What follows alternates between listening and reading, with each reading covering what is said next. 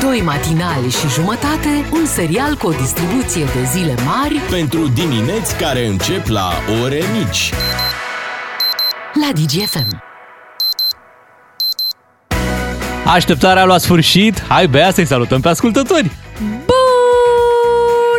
Bună dimineața! Bună dimineața tuturor de la DGFM. uh, Beatrice, uh, Miu, Miu, Beatrice. uh, Măi, unde-i Ciuclaru? Unde-i jumătatea? Da, Nu s-a trezit. nu s-a trezit. Da.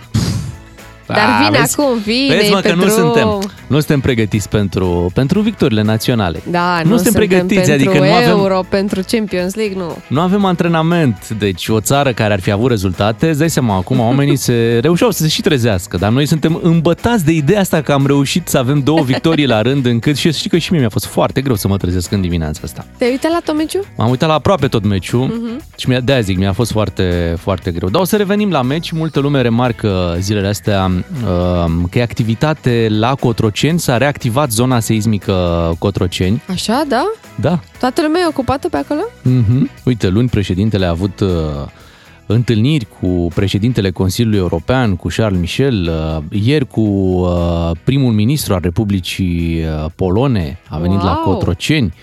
Uh, Și te pomenești că o avea treabă și azi. Îți dai seama, adică e ca o, ca o zonă de asta seismică care se reactivează și uh, aș, aș, cum- aș compara puțin activitatea președintelui cu activitatea artiștilor. Voi ați văzut că artiștii fac în felul următor. Deci la, merg în turneu, mamă, și Așa. au zi după zi, concert după concert, bă, și pe aia urmează o pauză. Da, de o lună, două, Două, nu mai trei, știi jumătate de nimic ani, de știi? Ei, da. Se, se lasă așa o pauză, după care iar revin, iar mai lansează ceva, știi?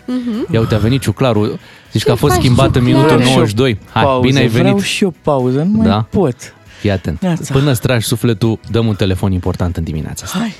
De la Ardeal la Vale în hohote de râs cu Unguru Bulan la DGFM.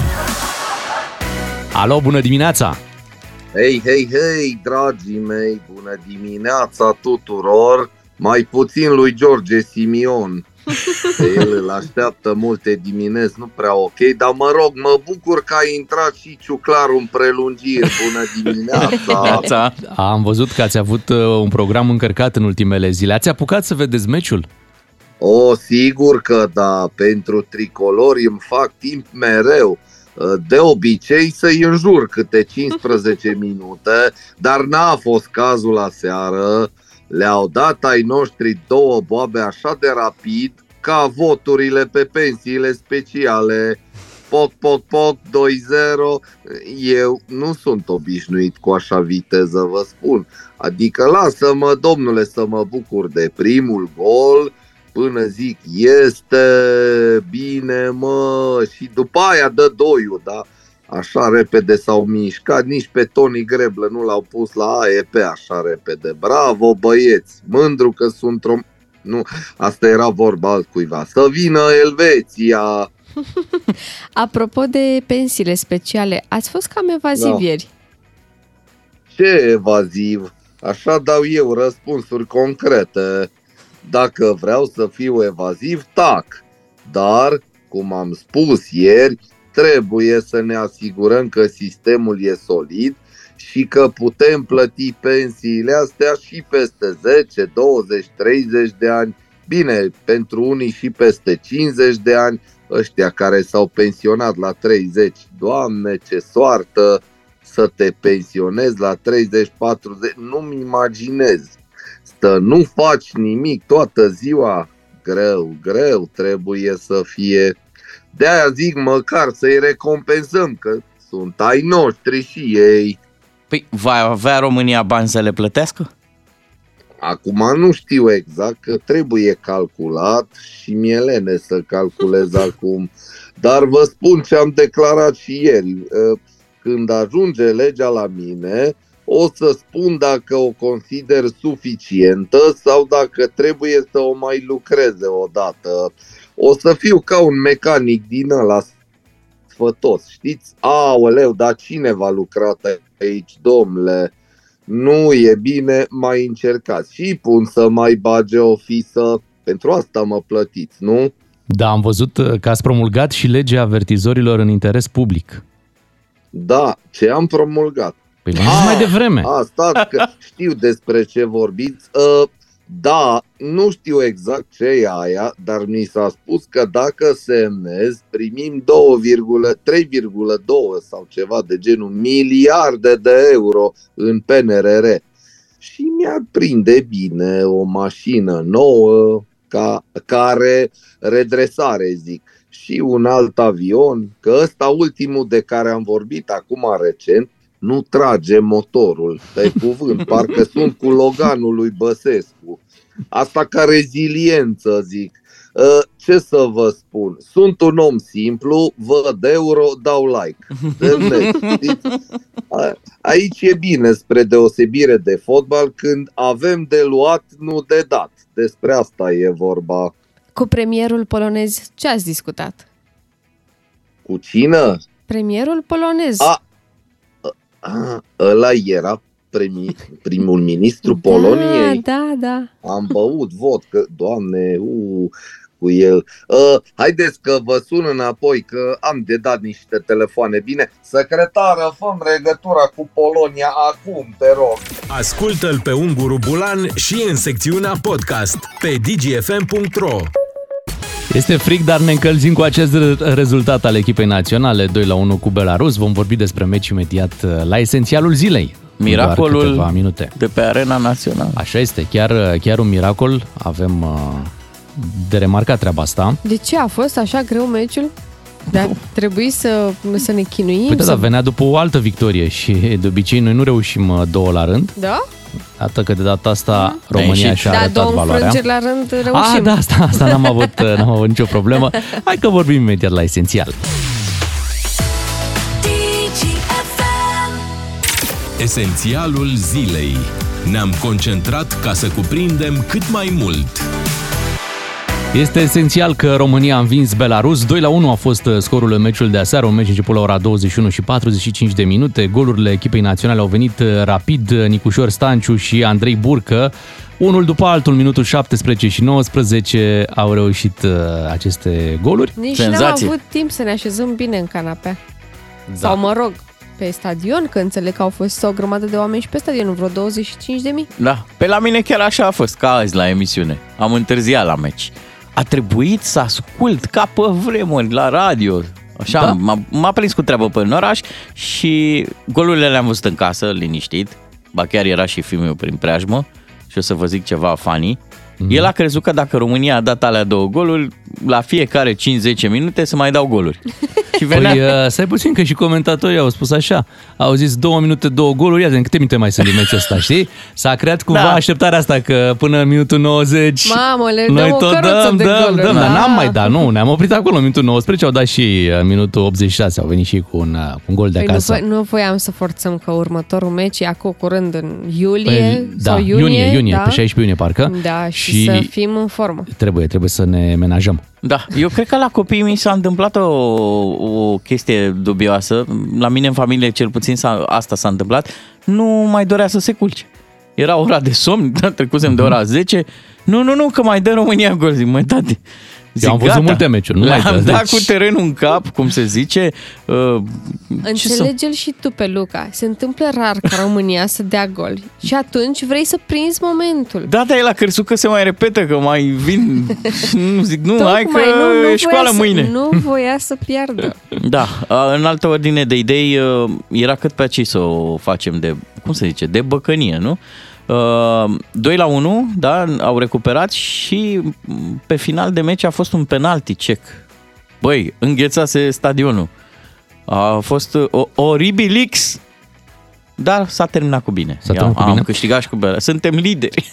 Așa e, suntem foarte bine, mai avem multe de, de pus la punct. Uh, Se vede că, uite, bă, selecționerul nu are meciuri multe pe bancă și nu știe, nu știe să se bucure, să reacționeze la Așa gol, e. la... are o stângăcie în, uh, în interacțiunea pe care o are și cu jucătorii, dar mai ales în momentele în care ar trebui să... Camerele sunt pe el când? La un uh, gol sau la o fază controversată, da? Mhm. El trebuie să știe, să le joace un pic, să le... E, e clar că nu e obișnuit cu... Ce, cu... e mereu supărat. Da, așa e supărat Edi tot timpul. Știi? Bă, e 2-0, mă, băiatule, mă, Da, e 2-0 era. pentru Un pic. România, mă. De îl filmau din când în când pe Angel Iordănescu, care Măi, părea... Era mai hai, liniștit, hai. nu? Da, da, știa. Normal, știa despre ce este vorba. Bravo România, e o reușită mare. Avem, iau și imnul. Asta e chiar uh, înregistrarea de, de la radio. A, deci tu ascultai și înregistrai în timp ce... Păi, nu știți că asta fac securiști ăștia, dar... Și care e scopul? Să mai pun din când în când imnul până pe 16 iunie la următorul meci și ți-am aminte. Bă, Da, ce frumos. bravo România. Da, E un moment fain pe stadion, să știi când se Așa cântă este. imnul. Ieri chiar a fost o zi uh, specială pentru că în comisiile Senatului s-au și votat amendamentele privind pensiile speciale, iată. Mhm, deci... Cu mâna pe inimă. Păi îți dai seama, s-a ascultat imnul acolo, suntem români patrioți, hai să Acolo votăm. se rupea uh, inima. Da. se rupea inima în ei. Hai să auzim un pic uh, ce a avut de declarat uh, un domn Cosmin Dorobanțu, e președintele sindicatelor din administrația penitenciarelor. Profesioniști nu vor mai veni în instituțiile de forță, pentru că e mai convenabil să te angajezi șofer de tir în străinătate decât să te faci agent sau ofițer în aceste instituții. Și atunci, ce se va alege de țara asta? Străzile vor fi ocupate de către infractori. Păi cine vine să mai moare pentru salariu minim pe economie, în poliție sau în armată? Păi cine credeți că bă, mobilizați să lupte cu Putin? Noi avem o glumă. Omoriți-ne pe toți în noaptea asta și nu veți lua un leu din banii de pensii militare. Doamne. Cel de-al Doamne doilea, ferește. să spunem, cel de-al doilea era uh, Marcel Dogaru. Mhm. Da. Uh, și uh, el e colonel în rezervă. Am înțeles. Eu n-am, uh, cum să zic, o proiecție vizuală a celor care au vorbit, dar îmi imaginez cum un Humpty Dumpty de ăsta care a dus-o bine, știi, din pensiile astea speciale, ne ia pe noi la rost. Dar cine mai o să mai moară? Băi, stați liniștiți, că nu așa se pune problema. Uh, Pensiile astea speciale de care ne agățăm noi presa și de care vorbim, uh, cum să zic, se referă la ăia care n-au nicio treabă, care nu au contribuit și care nu merită. Plus că e vorba de discrepanță. Uh, Auzeam zilele astea când a venit Claudiu Pândaru de cineva care ar, ar ajunge până la 40.000 de euro pe lună. Nu, 40.000 de lei pe lună, De lei. adică aproape 10.000 de euro. 10.000 de euro. Hai să vorbim Păi, un pic. cum Da, să normal, mă, e ceva e- absurd. da. Hai să spunem care sunt modificările astea care uh, intră în vigoare. Nici o pensie specială nu va fi mai mare decât veniturile din timpul activității, pare ceva logic. Mhm. Se interzice cumulul pensiilor speciale, iată, erau unii care În aveau sfârșit. mai multe pensii, nu una. Deci Nu, Erau și patru pensii speciale. au prins la ofertă. Se introduce un impozit progresiv de până la 15% și pensiile speciale vor fi indexate cu rata inflației. Că Nu poți Aha. să nu le indexezi. Dar uite, a fost întrebat și președintele, a fost prins așa de, de jurnalist și întrebat despre pensii, hai să-l ascultăm. Nu comentez legi care sunt în parcursul parlamentar, dar noi trebuie să avem grijă să reformăm sistemul de pensii în așa fel încât să fie echitabil și să fie sustenabil, adică pensionarii să primească real ce li se cuvine după o viață de muncă, dar trebuie să ne asigurăm că sistemul este foarte solid și că aceste pensii pot fi plătite și peste 10, peste 20, peste 30 de ani. Restul sunt discuții pe detalii de care se ocupă Parlamentul și când ajunge legea la mine o să vă spun dacă o consider suficientă sau dacă trebuie să mai lucrez odată. Miere de albine, domnule Trebuie? Da. președinte, da. Um, lapte cu miere și cu ou. Mhm, Da, se da, face. Da. Și un ceai de ceapă, poate? De foi de Asta e ceapă? dacă e doar pe voce, dar poate... Păi pare că... Sau doar schimbați bateriile. Serios, am crezut la un moment dat că e de fapt robotul Ion. Nu, nu, nu, nu. Învăț. Era, era președintele. Nu, era- Era președintele. da. Mhm. Ba, și tu mă l-am făcut. Da, a zis că să mai așteptăm, da, până ajunge legea la el și atunci ne va spune... Da. Deci sunetul e de la noi sau de la el? A fost Nu, de la... gripat. De la, e gripat președintele puțin. Ah, ok. Da, a și avut activitate, a ieșit... A uh, vorbit mult zilele astea. A vorbit mult, uh, a ieșit prin A curte pe prins aer. la, pe la Cotroceni, că a avut o felul de invitați și uh, s-a și răcit un pic uh, vremea și atunci Culerul, cred că, cred da. că de aici. O fi culerul. Bun, 7 și 17 minute, hai să ne mai răcorim un pic, iar după Bea ne povestești cum a fost la ședința de bloc? Normal. Bine, ieri a avut Bea ședință de bloc, vă dați seama, Esențialul, adevărată. adevăratul. nu? Acolo s-au votat adevăratele legi, ne spune imediat ce intră în vigoare în blocul din Popești. Bună dimineața! Vă spuneam că s-au întâmplat uh, și lucruri importante ieri, uh, Beatrice a fost la ședința de bloc, uh, prima, nu, a doua.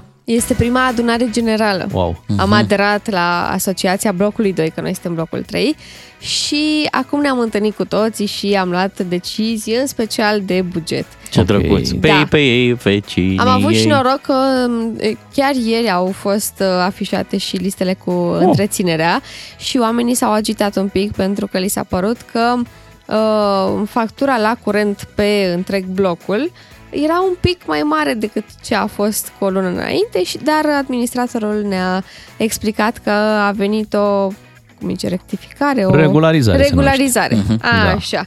Și o doamnă, o vecină, Mhm. um, a crezut că ar fi mai bine, adică a propus ea să um, oprească pompa de presiune de apă Ca de să la mai, subsol. să mai uh, economisească puțin uh, curent. Da. Da, pentru că ei se pare că um, Pompele consumă. pompele consumă Da, cam da, mult exact, și a pompează, propus da. ca măcar o zi să vedem uh, cum ne-am descurcat fără această Apă. pompă de presiune. E pentru apă, nu? Sau pentru ce?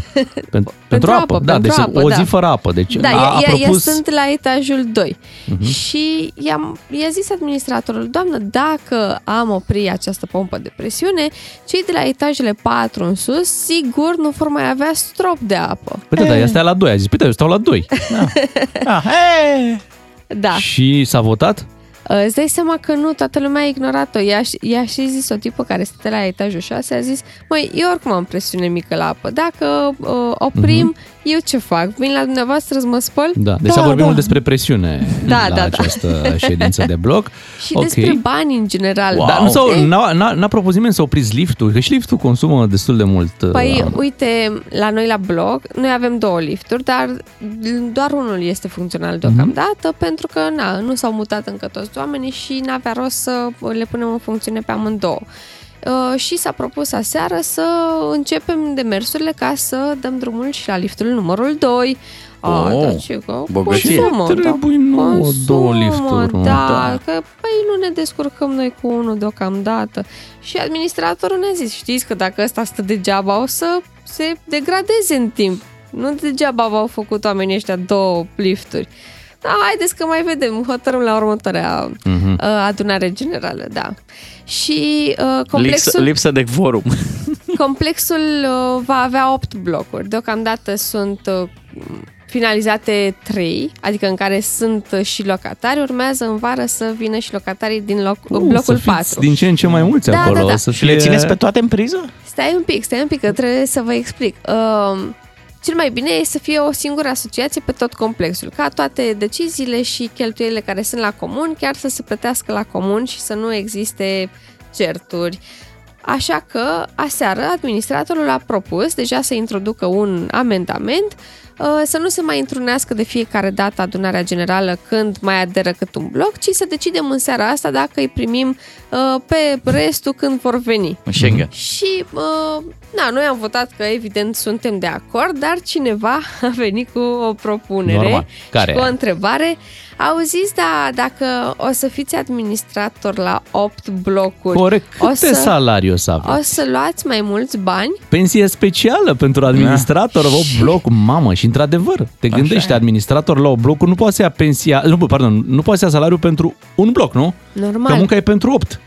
Asta a încercat și el să explice și doamna Că? președintă de bloc, mă rog, de, de asociație, a zis așa, domnule, avem așa, pe uh, blocul 2, e, adi- bugetul pentru administrație este de atâția lei, da? Pe blocul 3 e la fel. Așa o să fie la toate celelalte blocuri. Pe cum nu optimizăm? Adică dacă aveți, uh, dacă suntem 8 blocuri, n-ar trebui să ne faceți o reducere? Păi nu păi zice stai rău. un pic, păi nu cer, ia, stai un pic, și la cât ar ajunge salariul de administrator pentru o blocuri? Dar nu e foarte mare, pentru Hai că... să vedem, ia. Da, ia zine un cifre. Uh, pentru administrație în total, uh, cu tot cu salariul președintelui și nu știu dacă mai e cineva în Consiliul Mhm. ăsta care e plătit, cred că e 4.000 de lei sau 5.000 de lei, ceva de genul. 5.000 pentru 3 blocuri. Pentru, pentru un, un bloc. Nu, A, pentru un 5.000 bloc. pentru un, un bloc. bloc. Da. Not bad. Păi stai, dar se împarte la 2 și Ah. e impozabil, dar în sfârșit Da, mulțește cu 8. Da, da, 5.000 de lei brut, stați Brut, așa. brut, da, da. și apoi dacă- voi fiecare apartamente să ratificați, nu integrarea celorlalte blocuri, Aha. adică trebuie să Păi fiți da, de acord. Gândește dacă ajunge și la 1500 sau 2000 pe, pe bloc. Vor fi 8 blocuri. Da, oamenii ăștia chiar muncesc pentru noi. Dar n-a zis nimeni că nu, dar e un job foarte, foarte bun. Va fi Este. bătaie pentru funcția de Și administrator. stați așa, că n-are... Poate te bași și tu, Bea, Nu, că mai sunt nu, nu alegeri. vreau Noi te așa votăm. ceva. Poți să te duci cu un amendament, să te duci cu o propunere din partea noastră? Loteria utilităților. Adică cine are apă și curent să se tragă la sorți. 6 din 49? Da. Știu unde să fie nasol pentru domnul administrator. Băi, când ai 8 blocuri, clar Așa. o să ai restanțieri. Și când ai restanțieri în 8 Păi blocuri... noi deja avem la un Mamă, bloc. deja îți dai aia e seama? chiar ceva Chiriași, nasol. adică... Da. 7 și 26 ne-am luat cu ședința la bloc, dar știți că astea se prelungesc tot timpul. Da. Nu e timpul alocat. Te duci două cu ele. ore a durat. E două bine, ore. două ore e bine să știi. Da, sunt da, ședințe data de bloc. trecută a durat trei. Păi da. Revenim și noi după ora 7 și jumătate. Rămâneți aici. Doi matinal și jumătate la DGFM. Așa sunt ei, ca apa caldă. Suferi când lipsește. Iar acum îl ascultăm pe Iancu Guda, Bani în mișcare. Asculți Banii în mișcare, emisiune sponsorizată de ADA, primul asistent virtual pentru programe de finanțare de la BCR. Aș vrea să înțelegem, uh, uh, pornind poate de la niște exemple concrete sau ce ați observat în piață, uh, practic a- minimizarea acestor riscuri înseamnă de fapt o investiție, nu o cheltuială, pentru că poți să eviți pierderi mari financiare de, de date. Cam care sunt uh, modalitățile de protecție în această direcție? Uh, Cel mai important este ca managementul companiilor să înțeleagă faptul că activitatea lor de zi cu zi depinde de funcționarea sistemelor informatice. Ori un atac cibernetic asupra sistemelor informatice care duce la distrugerea informațiilor și a sistemelor în sine poate aduce uh, prejudicii grave atât financiare, atât de imagine, dar pot duce până la intrarea în incapacitatea de a-și mai derula activitatea. Ori fiecare management, manager de companie ar trebui să-și pună întrebarea cum îmi voi mai putea derula eu activitatea mâine dacă la noapte serverele mele nu vor mai funcționa. Și atunci va veni răspunsul. Va trebui să investim în securitate cibernetică. Securitatea nu este doar o soluție, un antivirus sau un firewall. Este un proces complex de management care trebuie implementat în cadrul companiilor. E un proces, un ciclu continuu de identificare vulnerabilități, de implementare măsuri de securitate, să detectăm, să monitorizăm securitatea cibernetică, să detectăm continuu atacurile cibernetice și să le blocăm. Îți dai seama de implicațiile acestor probleme când efectiv se întâmplă, Doamne ferește, având în vedere implicațiile pierderilor care pot fi cauzate pentru clienți, pentru companii și reputaționale, mai ales dacă ești într-o industrie unde încrederea este esențială, cum sunt cele financiare, de Exact. exemplu. O asemenea pierdere este enormă, chiar greu de cuantificat, așa că investițiile în securitate cibernetică, uh, am și spus-o direct, sunt investiții, nu sunt cheltuieli. Exact. Și am văzut uh, mulți manageri, a fost un sondaj recent al unei companii de consultanță, vor să-și crească bugetele pentru Într-adevăr, uh, investiții. în ultima perioadă, în ultimii ani, datorită di- digitalizării, Mhm. dar și a războiului hibrid din Ucraina, Mhm. care are și o componentă de război cibernetic, uh, companiile alocă din ce în ce mai multe bugete pentru acest lucru. Este esențial, mai ales că viitorul este clar în online, pe zona aceasta digitală și sper ca să vă dezvoltați, să continuați povestea de succes a unei companii românești și uh, mai departe în afara țării. Dragilor, rămâneți alături de noi, o să trecem la securitatea uh, cibernetică în casă, folosind echipamente și utilaje care sunt vulnerabile în acest sens. Uh, Țineți aproape și nu uitați, banii sunt întotdeauna în mișcare. Ai ascultat Banii în mișcare, emisiune sponsorizată de ADA, primul asistent virtual pentru programe de finanțare de la BCR. Cine a zis că noile generații nu reușesc să transmită emoția prin muzică? Uite mă, lui Scapaldi. Am ascultat Pointless. Da, foarte, foarte iubit în uh, UK, acest lui Scapaldi. E Și noul este și- uh, Ed Sheeran, nu? Da, am putea spune. Uh, și este și un val foarte mare de simpatie pentru el. El uh, suferă de sindromul Tourette și uh, la un moment dat, în timpul unui concert, a avut uh, probleme în timpul unei piese de a mai continua piesa și publicul a cântat piesa pentru el. A Foarte fost frumos. superb, da. Mhm. Bravo. Da. Hai să trecem la o poveste, o poveste din trafic. Uh, nu știu dacă ați observat, uh, dar uh, acum de când vremea a fost puțin mai, uh, mai frumoasă, uh, prin intersecțiile din, uh, din București, uh, mi s-a părut că au apărut mai mulți cerșetori decât erau uh, Așa înainte. este, nu? da, La da. fiecare intersecție vezi Um, ideea e să nu, să nu judeci așa la general, știi, pentru că prin intersecții poate găsești și oameni care cerșesc și fac parte dintr-o rețea, habar n-am, dar cred că sunt și oameni sărmani care săraci uh, nu, nu găsesc altă variantă în momentul de față. Și din păcate nu prea poți să faci diferența între ei. Nu știi care fac parte dintr-o rețea și nu știi dacă banii pe care tu îi dăruiești rămân la acel om și îl ajută pe acel om să mănânce în ziua respectivă, să, nu știu, să-și ia un medicament, poate îl doare ceva. Mhm.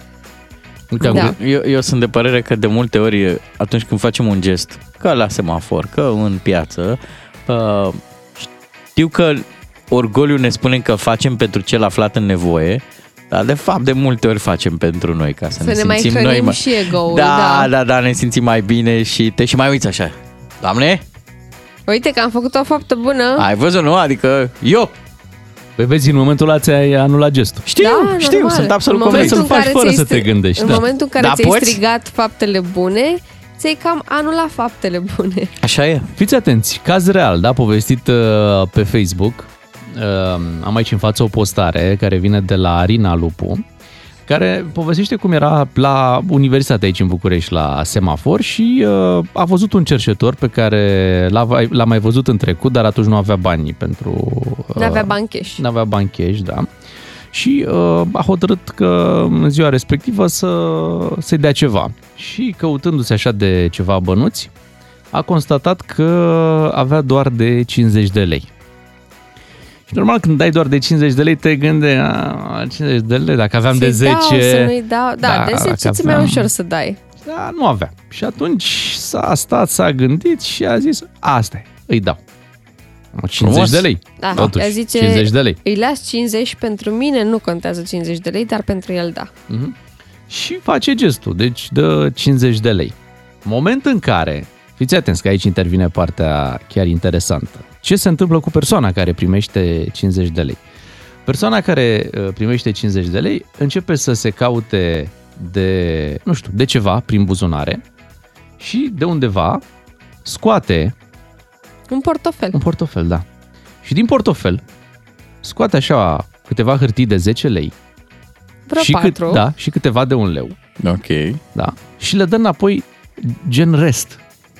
Da, îi spune uh, Arinei, mi-ai dat prea mult. Uite, uite restul. Ce ziceți de treaba asta? Ați mai auzit de așa ceva? Niciodată. Niciodată. Băi, tinde că e, nu știu, cred că e caz real totuși. Nu put, n-avea Da, cineva cu de ce să siguranță, scrie cu așa siguranță, ceva mai ales că, fără bă, să se întâmple Din ce m-am povestea. uitat pe, pe profilul Arinei Lupu, nu e vreun influencer sau ceva. nu e caută like-uri gratuite, Exact, da. exact. Ea a împărtășit o experiență pe care a avut-o și pe care și care a impresionat-o extrem de mult, pentru că uh, zice că la final, după ce a văzut uh, gestul uh, cerșetorului, um, a bufnit-o plânsul, evident, și uh, el îi făcea semn să zâmbească, că nu trebuie să plângă. Eu, cum să zic, eu pe povestea asta m-am dus când am parcurs postarea. Uh, Chestia cu bănuții nici nu, nici nu am fost foarte atent la ea. Mie mi-a atras atenția faptul că la un moment dat cerșetorul i-a făcut semnul ăsta, i-a întins obrazii, cum ar veni. Mhm. Gen, zâmbește și tu, fii și tu mai veselă, că tu ești... Adică s-a apucat cumva cu degetele de colțurile gurii și le-a ridicat în sus ca să-i facă ei semn că trebuie să zâmbească și el nu era la primul gest. Și data trecută când Arina s-a întâlnit cu el în intersecție și nu a avut bani cash să-i dea, ea era atunci un pic cam cătrănită, cam morocon- moro- morocănoasă din ce povestește în postare și el la fel i-a făcut acest gest. I-a arătat că ea trebuie să zâmbească și l-a făcut absolut gratuit, adică el, ea nu a avut atunci bani să-i dea.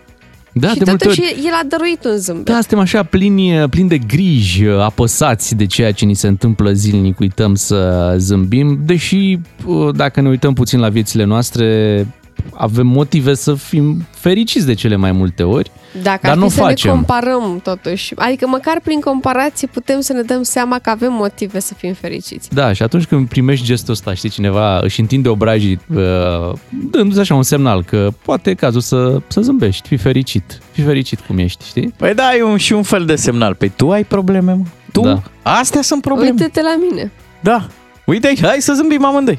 Băi, Să eu facem știu, lumea eu mai zic bună. că rămâne și gestul cu bani, adică... Da, evident, normal, evident. Eu zic normal. că o astfel de situație o întâlnești unul la un milion. Să, Două lecții foarte importante da, aici. cineva să zică, băi, ai prea mult, ai dat prea mult aici. Uite, mie mi-ajunge cât, uite, dacă îmi dădeai 5 lei era suficient, știi, să primești rest cum ar veni. Uh, Foarte tare gestul de ambele părți, adică și să iei decizia să dai 50 de lei. uh, Care e o decizie grea. Să, da, să te recunoaști, gândești. mai ales în zilele astea când totul s-a scumpit și ții de bani, adică Da. te gândești de două ori înainte să scoți o Corect. astfel de și bagnotă din aici, buzunar. Da, nu vorbim să, să, că vrei să faci o donație la un moment dat, când Da, poți lua în da. calcul sume mai mari. Aici e vorba de un gest la semafor, când Mhm. vezi pe cineva în nevoie și zici, bă, hai să-i dau ceva, știi? Și dacă aveți posibilitatea să zâmbiți, faceți-o, pentru că problemele își vor găsi la un moment dat rezolvare. Și și mai important, dacă aveți ocazia să ridicați cuiva moralul, să-l faceți pe cel de lângă voi să zâmbească, iar vă recomand să nu ezitați, pentru că lumea e mai bună când oamenii sunt fericiți și Of, ce zâmbesc. bine zici, ce bine zici, Claru. Și tu ne faci să zâmbim, să zâmbim de atâtea ori. Mulțumim. Păi. Da, hai, poate reușim și în dimineața asta. După 8 revenim uh, să ascultăm știrile la ora 8 fix. După vorbim și despre alte lucruri. Vine și Florin Negruțiu, da, pentru că e o dimineață de miercuri. Cu doi matinali și jumătate câștigi o bună dimineață la DGFM. Bună dimineața, vă spun matinalii, o zi liniștită de miercuri, liniște și la echipă, la echipa Da. națională, nici nu-ți dorește altceva. Dar luați și următorul sfat venit uh, pe WhatsApp aici la radio. Nu vă mai bucurați de vremea bună până nu este sigur că vine primăvara. La Arad sunt minus 4 grade. Uh.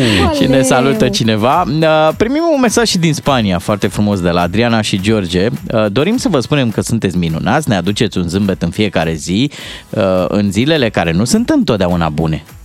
Ne bucurăm că Oh, reușim da, da, da. treaba asta. Și apropo de dat restul, ne mai anunță cineva, eu am dat șpagă la poliție și mi-a dat restul. Oh, iată. Ne facem bine! Ușor, ușor, cine știe ce mai aflăm. Da.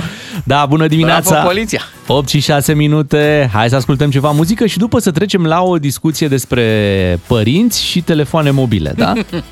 Despre asta vom vorbi imediat. Mai devreme sau mai târziu, tehnologia intră și în viața părinților și nu mai Du-te, pot. mă, de da, aici. mă, nu Sunt mai... absolut delicioși părinții când iau contact cu tehnologia. Da, și vorbim aici de telefoane, dar vorbim și de uh, lucruri care se întâmplă în online. Da, cu internetul. Plăți, plăți Oh. online pentru Fac facturi. părinții voștri plăți online? Plăți online pentru facturi cu cardul. Eu l-am învățat pe taică să-mi și trimită bani în aplicație. Serios? Cine a zis? Bravo, Cine a zis mai bravo. devreme? Ce să zică, mă, Bogdan? Nu s-a auzit. L-am învățat pe taică să-mi trimită bani pe aplicație. Asta înseamnă A, că să-ți tatăl trimită tău ție, are ok. card. Uite, de exemplu, părinții mei n-au card. Oh, oh. Oh, și Da? cum, cum se descurcă? Bani cash. Totul pe cash? Totul pe cash. Pe la taximetrie nu se dă A, corect. salariu Da, pe, da, da, da, pe da. card. Da. da. Și nici la grădiniță. Și aia e. Mm. Da, e bine, el da. înseamnă neavând card, Păi- își păstrează memoria telefonului pentru alte aplicații, nu? Bogdan Ciuclaru. Tatăl meu are telefon cu butoane. De la vechi, de la indestructibil, dacă știți la ce mă refer. Știm, știm. Cum îți trimite mesajul ăla cu bună dimineața, spor la cafeluță cu toate florile? Nu-mi trimite. Cu scris de la peste... Dar să știi că se descurcă foarte bine pe tabletă, pentru Bravo! că are tableta lui de taximetrie. Așa e. Bravo, tati! Și în pauze când, mă rog, când nu intră nimic pe aplicație, când nu intră nicio comandă, stă și citește știrile, știe să intre pe Google și să dea acolo la cele mai uh, recente știri. Uh, Și-a făcut deja un algoritm și vin doar știrile din sport, în special alea din fotbal. Alea cu victorii. De toate, nu, nu, nu, transferuri și așa mai departe. E foarte interesat de treaba asta. Frumos! Știe să folosească foarte bine Google Maps, evident, că ai Normal, taximetrist, da. da. Dar uite, mi-ai dat o idee, deci trebuie să apară, trebuie să inventăm de fapt un uh, aparat de cash pe care Așa. să-l conectezi la un laptop prin USB, astfel încât uh, părinții care n-au carduri Da. să poată să facă totuși plăți Aha, online. Corect. Da, să-ți cântărească cash-ul cât Da, cash ai. și da, să ai, bravo! Și pentru monedă, dar și Oh. bancnotă, știi? În atenția antreprenorilor, da. dacă auziți, asta e o idee foarte bună. Bineînțeles, vom lipi mare pe el acolo. Aparatul nu dă rest, pentru Da, dar, normal, dar îți normal. rămâne în contul în care ai băgat în Și se aparat scade din următoarea factură. din următoarea factură. Excelent. Na, ce ziceți de ideea asta? Foarte bună idee. Foarte bună, Da, nu? uite, eu le-am mai propus să le mai plătesc eu factură online ca să nu se mai ducă mereu la ghișeu sau pe unde să mai Lasă, ducă. mamă! De exemplu, impozitul. Le-am zis, haide să vă fac uh, uh, un cont Da. și să vă plătesc impozitul. Nu te mai duci și mai stai acolo la ghișeu la toate cozile alea să plătești impozitul. Lasă, lasă că așa am factură pe hârtie. Păi îmi vine pe mail factura ta și pot să ți-o printez după aia. Nu, nu, e mai sigur așa. Așa Dar ia e. zine, și eu am mami- avut, stai puțin, că și eu am avut aceeași, uh, aceeași dilemă cu, cu părinții. Uh, Am făcut un cont pe, pe ghișeu, am, achi- am achitat online și a apărut problema asta. Unde-i hârtia? Zic, Am dat așa, uh, de acolo. acolo, sau putem să o printăm. Și am ajuns la concluzia că cel mai bine o printăm. Să o punem într-un sertar Să fie- acolo. Da, Păi da, pentru da, că- sertarul cu acte. E un istoric acolo al plăților de impozit, da? Așa e. Și uh, vedem și noi că, uite, atacuri cibernetice, nebunii dacă intră un hacker și șterge de acolo, că tu ți-ai Ah, plătit uh, corect. impozitul, Adevărat. știi? Atunci avem și printat. Ok. Bravo! Și așa avem acolo un istoric foarte clar și online și offline. Mhm. Dar ce ne facem cu Bea? Uh, Deci părinții ei au o diademă, o prințesă la radio Așa? și nu, nu dau și ei like, nu-ți urmăresc activitatea. Mama mea. Mama mea Așa. are Facebook Păi și de unde se- Instagram. Da. Bravo. Pe, pe telefon sau Pe se... telefon, nu, are pe telefon Ok. și uh, mi arată tatălui meu, că eu i-am zis lui tati, haide să ți cumpărăm și ție un telefon de ăsta normal, să facem și ție Facebook. Nu trebuie mie Facebook, că văd la maică ta tot. Îi arată maică mea tot internetul. Mhm. La Da. tine, Bogdan? La mine? Părinții. Au, normal. Au normal. Facebook, da? Dar Ai un- pățit-o au pe aia un, cu- un cont. A, un Cu întrebarea cont pe dacă- care îl împart, nu? Da, Aha. da. Da, ai pățit întrebarea, ai pățit ceva că n-ai mai postat de 3 zile. Bă, eu n-am mai postat de 10 ani, deci la mine lucrurile sunt clare. Adică, Ești, ești în regulă, nu? după cum vezi, adică Așa. chiar, chiar poți să trăiești, nu e, nu e nicio problemă. Am înțeles. Da. Uh, știți depozitele alea de semințe în caz de vine apocalipsa, de se întâmplă ceva? Da, Noi da. avem o bancă de tot felul de De semințe. cereale, de tot Ei, felul, da. eu vreau să vă anunț să stați liniștiți în caz de moare tot internetul. Da, dacă se distruge, să zicem că La un se, moment dat se se poate, sparge da. netul. Ne pică pe jos și pierdem tot internetul. Maica mea are toate pozele cu flori. Sunt la ea. Le-a Le- salvat, le ține în telefon. Oh, Doamne. Da, și i-am zis, măi, ele nu dispar de pe net. Da, da, uite, asta e frumoasă. Te rog să nu mi-o ștergi. Deci astea sunt- pozele cu flori sunt la maică mea. Și se mai uită din când în când sau doar la salvat și le la, răm- rămân acolo? Cred că le mai trimite în general la... La, La zile importante, o Da, martie, la alte persoane. la... Eu chiar vreau să fac un experiment acum la radio. Să ne trimiteți pe WhatsApp părinți de toate vârstele, da? Așa. O urare o daia să aveți o zi minunată, poza celebră cu scris peste flori. Spor la cafeluță. toată lumea are în telefon așa ceva. Hai să nu ne mai jenăm, hai să nu mai fim ipocriți. Eu nu am. Trimiteți-ne și... Măi bea. Tu încă nu ești mamă. Urmează. Stai să vezi. Stai să vezi ce urmează. Spor la bebelică. Câte lunițe aveți? La multe... Te pregătesc eu. Dar poza cu scris, da, care ne urează spor la cafeluță și o zi bună, toată lumea o are. Deci avem o dată cafeluța cu scris, avem Da. și florile cu scris. Da. Da? Da, Da. și mai avem și GIF.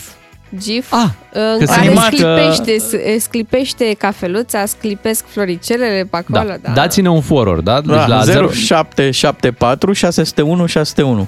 Vrem să adunăm cât mai multe în dimineața asta și uh, să le punem și noi acolo la colecție. Și tot pe WhatsApp uh, să ne scrieți ce mai fac părinții voștri pe, pe telefon, cu tehnologia, cum Da. se descurcă. Acum e o treabă cu indexul online la curent și gaze. Așa. Da, deci Uf. i-am introdus pe mei și în lumea asta a indexului. se online. pricep? Da, da, Da? intri Super, acolo, bravo. bagi indexul frumos și uite ce Bravo, chestii. bravo. Da, Da, bun, ușor, așa. ușor, da. Ne... La, la ai mei încă vine cineva și le citește indexul. Păi nu, că din când în când cred că chiar vine cineva și citește Mhm. indexul. Dar asta se întâmplă la câteva luni. Când vine regularizarea. Nu, când îți aduce cineva mâncare printr-o aplicație, mai îți face și Ah, index. ok. Și hai să citim și indexul să, dacă A tot vrut- am ajuns în locație. A vrut taică să-l învăț cu Instagramul. Am refuzat. De ce? Pentru Am că e zis mult mai că- tare TikTok-ul, normal. Nu, am zis că e prea mult.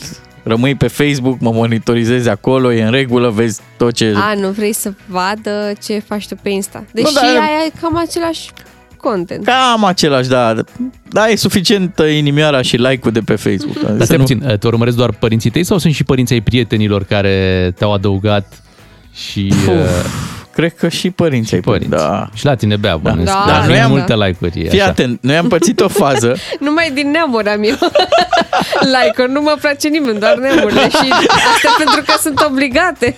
Nu știu dacă își mai aduce aminte Bea că noi am avut un caz la un alt post de radio. A, de fapt pot să zic, e Bobo al nostru de la Pro FM, Da, la care da. intra maică sa. Da? Unde intra? Și- Pe Facebook și se certa cu lumea pe acolo. Da, dacă cineva îl critica pe, pe Bogdan, Mhm. Uh, fostul nostru coleg, uh, dacă cineva îl critica la o postare sau ceva, intra pe fir mama lui Bogdan și, Direct. Și îl prelua. certa, da, da, da, de pe contul ei, atenție. Mhm. Și uh, îi scria acolo tot felul de mesaje. Până la urmă nu mai știu cum a rezolvat-o. Cred că i-a făcut niște setări mamei ei, să, mamei lui, să nu mai vadă chiar toate postările decât alea pe care vrea el să le, fa- să le vadă. Mi-ar plăcea să intre și la mine mama. Dar nu vă mai luați de Bogdanel. Lăsați-l în pace. Ei. Da, lăsați-l. Hai, dați-ne mesaje 0774 601 601 să ne povestiți despre părinții voștri, cum se descurcă cu tehnologia, ce ați învățat să mai facă pe internet, pe telefon, citim mesajele imediat. Bună dimineața! Beatrice, Miu și Ciuclaru abordează probleme și situații. Nu se joacă la DGFM. Ca să știi... Vă mulțumim pentru mesaje, chiar am uh, primit ceea ce căutam, adică acele poze de pe WhatsApp care să ne ureze o zi frumoasă, o zi bună, să aibă elementul uh, cafea și elementul uh, floare. da. flori. Și cărți. Deci am primit o cană care stă pe o carte, pe cană scrie așa, bună dimineața, inimioară, pupici, inimioară, o zi plăcută și pe cotorul cărții ai grijă de tine, da? Ce zici? De la E mama. superb. Superb. E primită de la mama și a ajuns la noi. Mulțumim mult, îi mulțumim și mamei ascultătorului sau ascultătoare Oh, pentru, Doamne, pentru poză. sunt- Uite, Delicioși. avea un uh, mesaj foarte drăguț. Bunica și bunul aveau smartphone, laptop, imprimantă, foloseau doar pentru Facebook, Skype, atenție, Skype, Să vorbească cu nepoții, păi da. Da, da, da. Și bunul să caute cum să aibă grijă de grădină și buna căuta diferite rețete pe Google și pe Pinterest. Deci Ce știa tare! Și cu Pinterest. Mamă, Ce avea tare. și cont pe Și- High Five bună. și aveau și boxă pe Bluetooth. Mamă, da, tare. Ce frumos, ce frumos. Da, au trecut uh, bunele noastre de la carpeta de pe perete direct la cover photo. Mama de 90 de ani uh, intră pe Facebook, citește, distribuie mesaje pe WhatsApp și pe mes, ne spune Marina din uh, Brăila. Share masiv. Da, share masiv. Dar acum eu vreau să vă citesc un mesaj, stai să-l găsesc. Da, era unul cu o cafea și niște flori. Da. Bună dimineața, zice, ăsta îl primesc de la o prietenă, da? Primesc în fiecare zi genul ăsta de, de mesaje. Și ăsta e, e specific zilei de miercuri 29 martie, da? Deci e, Pentru azi. e proaspăt, da? E valabil pentru azi. Bună dimineața! Scrie deasupra unei căni de cafea mov. Dar nu iese și din uh, ne, pu, pu, puțin abur așa din cafea, nu iese? Nu e, Așa e Stai frumos. ca am eu, Da? stai ca am Ah, eu. ok, Zice ok, așa, așa, zi. zice așa mesajul. încălzește sufletul cu iubire, cu frumos, cu zâmbete, cu fapte bune și momente speciale. O zi de miercuri frumoasă și spor în toate. Ce frumos! Deci spor și la cafeluță, dar Da. spor și la flori. Am și o, o poză cu o cană de cafea verde care stă pe doi trandafiri albi și iese acel abur din cafeluță. da? Deja mi-e poftă. Și scrie așa, azi în ceașca de cafea am amestecat așa, Oh. bucurie, sănătate, dragoste, apoi speranță, să vă bucurați de viață. Foarte drăguț. Băi, să-ți încep ziua cu toate gândurile astea bune, Da. chiar ceva special. Foarte frumos. Salut, sunt Ana Maria din Timișoara, am 40 de ani, trei copii și, am, și nu am, nici nu am avut astfel de poze. Rușine. Tatăl meu are Facebook, la început mai dădea share la tot felul de minuni, până i-am atras atenția puțin. De atunci se rezumă la câteva glume și like-uri. Ia uzi. Zi frumoasă vă doresc. Dar, dar, dar, mă gândesc, cine face aceste poze cu cafeluța și cu florile? Pentru că Da, nu, chiar așa. nu sunt făcute nici foarte profesionist, dar nici, Dar nici foarte, foarte prost. prost. Da? Sunt făcute exact cum trebuie ca să, să reușească să pătrundă pe toate grupurile și conturile de WhatsApp. Aici e interesant. Da. Cine, cine în spate? Cine se ocupă? Trebuie să fie o rețea de oameni Da, care normal. ne doresc o zi bună. și spor la cafeluță. Mama se joacă pe telefon, zice cineva, și stă pe Facebook. Tata face de toate, e în elementul lui în IT.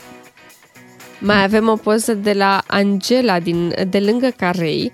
Este o poză cu o ceașcă de cafea fără abur, dar zice Angela că are dragoste. Și sunt uh, 3, 6, 9 trandafiri portocalii deasupra Ca o coroană, ceștii așa, de da. cafele, da, și într-o parte așa un îngeraș și scrie Miercuri, bună dimineața. De Astea sunt, Da, uh, da, scri- da. scrisurile sunt în diferite colțuri ale pozei. Miercuri, semnul exclamării. Bună dimineața! În semnul altă parte, da? exclamării. O zi binecuvântată, Așa. semnul exclamării. Um, poftă bună la cafea, semnul exclamării. Excelent! Deci toate în aceeași poză. Da? de tare au- au Neața, făcut toate. dragilor, sunt Mihaela din Oradea. Tata stă la țară și are 67 de ani. Nu-mi trimite poze, dar zilnic filmează găinile și căței din curte și îmi trimite pe WhatsApp, atenție, reportaje, cum spune el. de la fața locului, reporterul nostru special. Vă mulțumim pentru mesaje, sperăm să fim și noi niște bunicuți și bunicuțe cool peste, nu știu mai e mult, peste 20-30 de ani. Sper să fim niște bunici de aia cu uh, realitate virtuală în față, știi, da. cu ochelari de aia de VR. Și să stăm așa pe străzi cu ochelari aia și să zice, băi, ce bunici cool, ia uite mă că au îmbrățișat tehnologia până la Bravo urmă. lor. Bravo!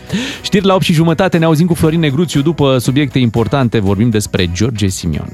Doi matinali și jumătate la DGFM. Așa sunt ei. Nu construiesc drumuri, ci punți între oameni, suflete, sentimente.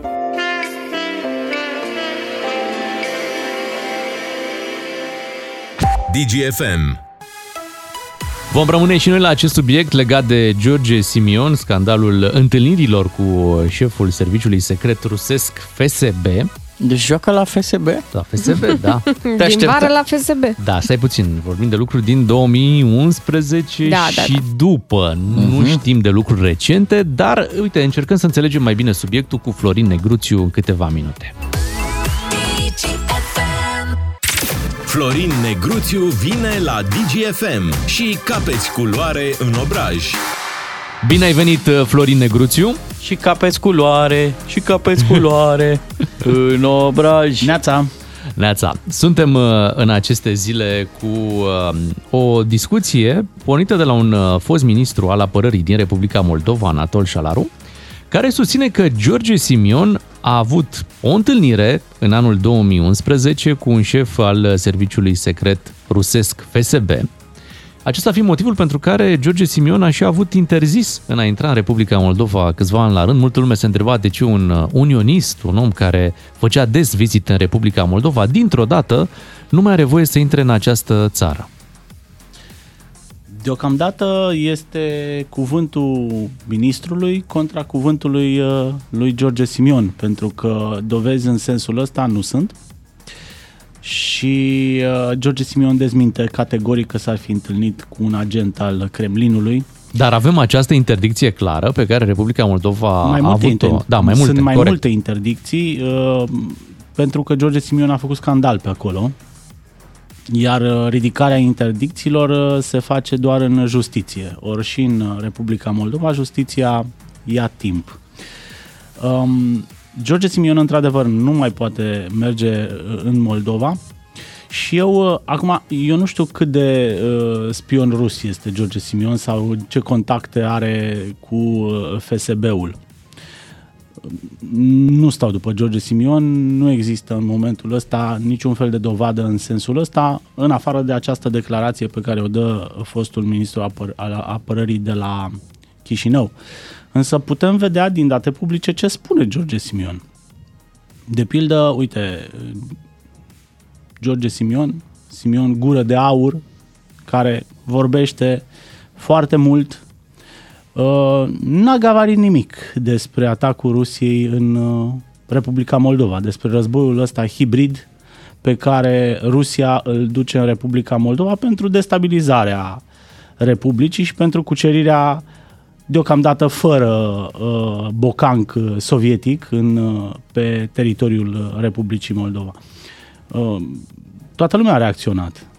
Până și americanii au reacționat la ceea ce se întâmplă la Chișinău cu protestele astea pentru răsturnarea guvernului de la Chișinău și instaurarea unui guvern pro-rus. Singurul care a tăcut ca o lebădă, altfel foarte vocal, a fost George Simion uh, și partidul AUR. În schimb, uh, George Simion a fost foarte preocupat să ne salveze apa din delta Dunării. Uh, o informație uh, despre care am mai spus, a pornit de la un fake news, nu s-a dovedit că acolo cineva ne-a furat ceva.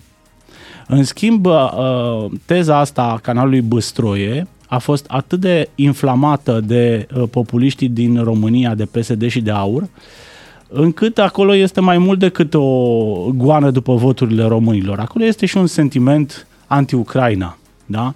ca să nu spun prorusesc. Și de multe ori, dacă te uiți la declarațiile și acțiunile lui George Simion, vin așa în uh, întâlnirea narațiunilor Kremlinului. Fie că este vorba despre uh, acțiuni sau declarații împotriva uh, Occidentului, împotriva americanilor, împotriva NATO.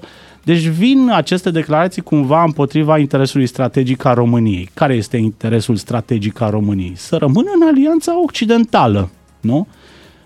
Asta este. Este drumul pe care România a luat-o încă de la Ion Iliescu încoace, da? Și atunci orice încercare de asta de a deturna România de pe traseul european și euroatlantic place Rusiei. Uh, Rusia, se știe, a și sponsorizat cu bani mișcări și uh, partide care au avut uh, accente de astea suveraniste, anti bruxeliste, antioccidentaliste. Totuși... Nu știu dacă Moscova, scuză-mă, uh-huh. a băgat bani în aur. În, să pot să văd că acțiunile aur sunt cumva în siajul narațiunilor rusești. Totuși nu-l vedem la întâlnirile de la ambasada Rusiei, cum vedem alți politicieni din România. Pe George Simion uh, nu l-a surprins nimeni pe acolo. Da, doamna Șoșoacă este varianta dură a mișcării este ea, dânsa e pe față, Uh, nu are niciun fel de inhibiție. Spuneam săptămâna trecută că pe Diana Șoșoacă nu mai încape țara, drept care vrea să anexeze bucăți din uh, Ucraina ca să le aducă la trupul sfânt al patriei. Uh, o, o aberație din toate punctele de vedere, da, oriunde te duce în Europa, cineva poate să spună că teritoriul ăsta ne-a aparținut, oricine poate să aibă revendicări teritoriale. De asta a venit Uh, Organizația Națiunilor Unite, de aia avem drept internațional după cele două războaie mondiale, pentru că astfel de um, um, cerințe, reclamații, revendicări teritoriale nu mai pot avea loc în momentul ăsta. Indiferent de configurația pe care uh, continentul a avut-o într-un anumit moment istoric, așa și uh, Victor Orban poate să vină și să spună pe chiar vrem Ardealul sau vrem uh, să luăm, sau noi putem să ne să luăm cadrilaterul de la bulgari. Aș vrea a să... fost al nostru la un moment dat. Să-ți atrag atenția că vor fi voci care vor spune așa. Pe e logic că au băgat-o pasta cu FSB-ul. George Simion e un lider politic în ascensiune. Popularitatea aur, uh, cred că nu mai e un secret pentru nimeni, e din ce în ce mai mare în unele sondaje. Și George Simion mai face un lucru destul de apreciat de către oamenii obișnuiți, coboară în stradă, da? Chiar și în problema cu Băstroie, omul a luat barca, a fost pe acolo, a vorbit cu alți cetățeni.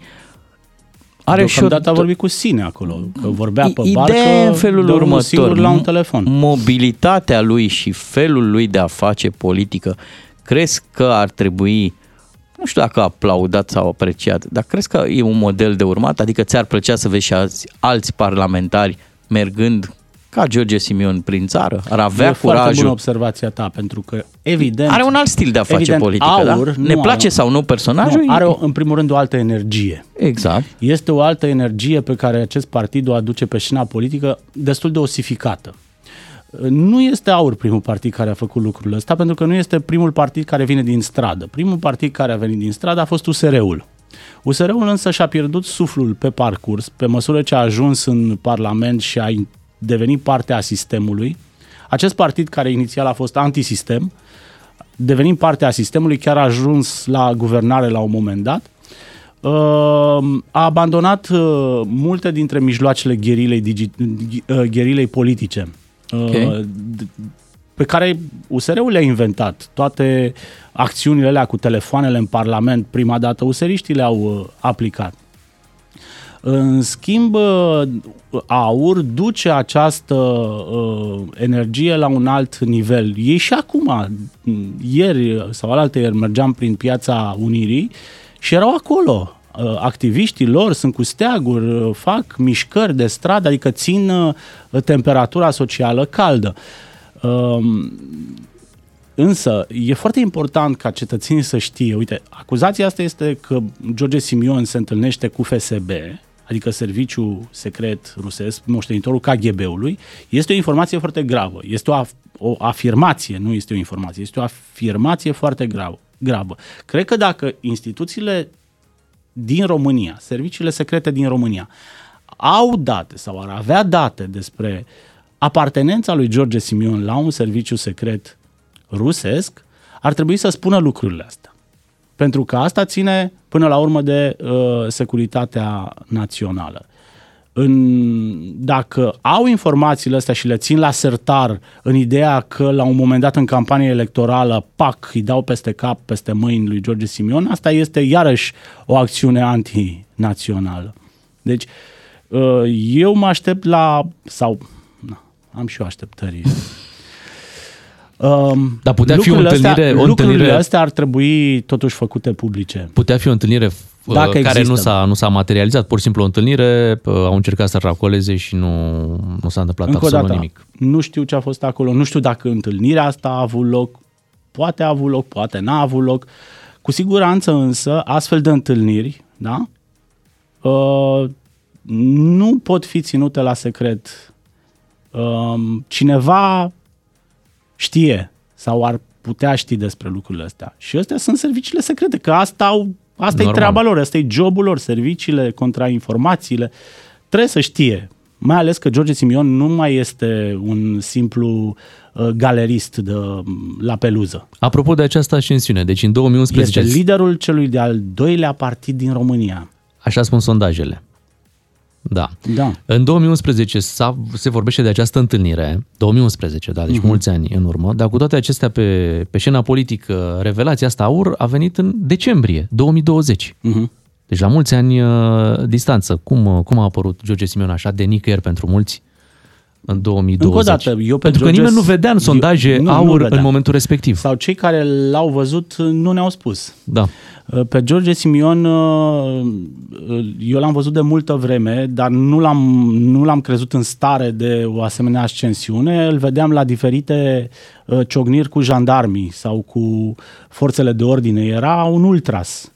Um, însă felul în care a știut să um, își uh, uh, adune adepții în jurul lui și campania foarte, foarte bună pe care au făcut-o în diaspora. În diaspora, AUR, cred că este în momentul ăsta primul partid în opțiunile românilor plecați în străinătate. Pentru că ei nu merg în diaspora din 4 în 4 ani. Ei sunt și acum. Da, și le alimentează Iar ideea campania că ei sunt permanentă- acolo, da, sunt văduviți de trai în propria lor țară, tocmai pentru că aici lucrurile n-au mers bine în politică și atunci aur le hrănește această uh, suferință, știi, a- și le alimentează și dorul de casă, adică au grijă să le livreze mesajele potrivite pentru a fi favoriți. Da, campania permanentă nu este un concept pe care uh, l-a descoperit Aur, este un concept politic vechi pe care îl aplică, de pildă, americanii îl aplică de când este democrația americană. Campanie permanentă, asta face Aur. Aur nu se duce să vorbească cu electoratul din 4 în 4 ani, cum face PSD-ul, de pildă, sau cum face PNL-ul, cum face Claus Iohannis, odată la 8 ani. 8 sau la 10 ani, da. Mulțumim, Florin Negruțiu. Ne reauzim uh, miercurea viitoare cu Florin. Uh, Acum vin știrile la ora 9. Bună dimineața! Florin Negruțiu la DGFM. Ca să înțelegi ce nu s-a spus până la capăt. Bună dimineața de la Beatriza, de la Beatriza să vină un bună dimineața de ăsta, adevărat. Bună dimineața! Ați Pe auzit două un, voci! da, ați auzit un uh, backing vocals de la Bogdan Ciuclaru, da? Suntem, N-am uh, fost eu. Nu, dar Ba cine? da tu! Ecou! Ne mai păcăli. Este, da, e un ecou puternic în dimineața asta. Uh, un pic de frig avem în uh, mijlocul primăverii. În oase. Da. Am văzut zăpadă. Ați văzut zăpadă? Am văzut, am văzut Zăpadă. uh, la niște influencere din Cluj, cum ninja aeri în Cluj. Doamne, zici că era ziua de Crăciun. Mhm. Se pregăteau cu ghetuțele fetele. Ia uzi. Da, puneau A venit coșe. moșul. Noroc că, Ce ei, bine. noroc că ei clujenii să mai adăpostez de zăpadă la metrou. Asta e, asta e marele avantaj. Rămâneți cu DGFM. uh, Imediat ne ocupăm și de alte lucruri. O să vorbim despre mâncare. Ei, Da, când o vezi în reclame. Dacă îți face poftă sau nu? Mhm. dacă îmi face poftă, Dacă îți face, da. Da. Mâncarea nu. din reclame. Vă zic, Sau nu. Hai că abia aștept povestim să imediat. mă confesez. Uite, acum după ce ai ascultat piesa asta, se poate face poftă de un Ferrari, Bogdan. Mersi. da, da. Da, de un ștergător. și acolo aș avea emoții. Da. De câte ori ascult piesa asta recent, uh, uh, mă gândesc când, de momentul în care am avut acea discuție cu doamna Ferrari, putem spune așa, nu? Uh, și uh, am întrebat dacă domnul Ferrari ascultă piesa asta și a zis că a, o știe. O știe. O știe, e Da. acolo. E În schimb, acolo. eu ascult pe aia cu... "O, Viața mea. Nu, o Opel. Ah. Dacă tot suntem la capitolul uh, reclame, ați văzut că sunt uh, din ce în ce mai multe reclame legate de mâncare sau de uh, tot felul de produse, de ciocolată, de exemplu. Da. Vouă vi se face poftă când vedeți pe cineva într-o reclamă că mușcă așa cu toată, cu toată pofta, ca și cum e, băi, cel mai tare moment al zilei când Grav. are produsul respectiv în mână. Grav, da, am această sensibilitate. a- Serios, a la ficatului. mâncare, da? A- Da. De fapt, a stomacului, pardon. Uite, la Ai ce, greșit buzunarul. la ce ai poftit ultima dată când ai văzut la televizor? Băi, e- am nu mai știu, nu cred că era reclamă, cred că era o emisiune de asta de, de gătit. Uh, făcea cineva un păstrăv învelit în, uh, în bacon, în prosciutto crudo, în ceva. S-a terminat emisiunea, m-am încălțat, m-am dus la supermarket, am executat și am făcut frumos. Deci pentru Și- cel care a făcut emisiunea sau care a făcut reclama, când vorbim de reclame, deci punct ochit, punct lovit. Da, Da, eu deci sunt genul ăsta. Bogdan Ciuclaru, victima perfectă Să știi, a eu, reclamelor. da, mereu cad în tranșee de câte ori e ceva. Gata, pe care mine m-a ți- convins, da. deci și vă cum ridici mâna. Gata, e, Da, e, e clară clar, treaba. trebuie E, să mă trebuie să mă duc. duc. Nu, Da. da. auzit și în reclamă, deci trebuie să te duci să... Băi, jur, așa funcționez. Bă, da, la cremele astea de articulație, acolo nu reacționezi, nu? Când... Nu ți se face poftă? Nu ți se face poftă. Nu revulsin. Nu-ți vine poftă să te duci să-ți iei o cremă, să, ia, să punem articulațiile la, la punct și să începem și noi să, să dansăm pe aici. Acolo nu-ți vine. Da, Da, nu, doar, nu, la, eu sunt pe doar mâncare. la mâncare. Acolo cad, uh, ți-am zis, secerat. Da, doar când e vorba de gătit sau îți face cu ochiul și un produs anume sau ceva? Și un produs anume. Da? Și, Da? da. Și la fel reacționezi imediat, te duci Da. la magazin și Sunt gata. un prost. Ești, ești clientul Sunt perfect. vulnerabil, e criptonita mea asta. Mâncarea. Da. Ok. Uite, să știi că pe mine Scuze. nu, nu mă conving reclamele la mâncare. Mhm. Adică pentru am un mecanism de autoapărare. Știu că vor să-mi vândă ceva și atunci uh, îmi setez ideea asta că nu trebuie să mi se facă poftă. Dacă reclama ar fi despre altceva și la final doar ți-ar băga că e o ciocolată, că e o, uh, habar n-am ce, atunci poate. Poate tu ar ești avea. la mașini, la cum te cunosc eu. Gata, mă, o cumpăr. Dă-mi, dă telefon. A, Alexandru, adu telefon. Nu, acum!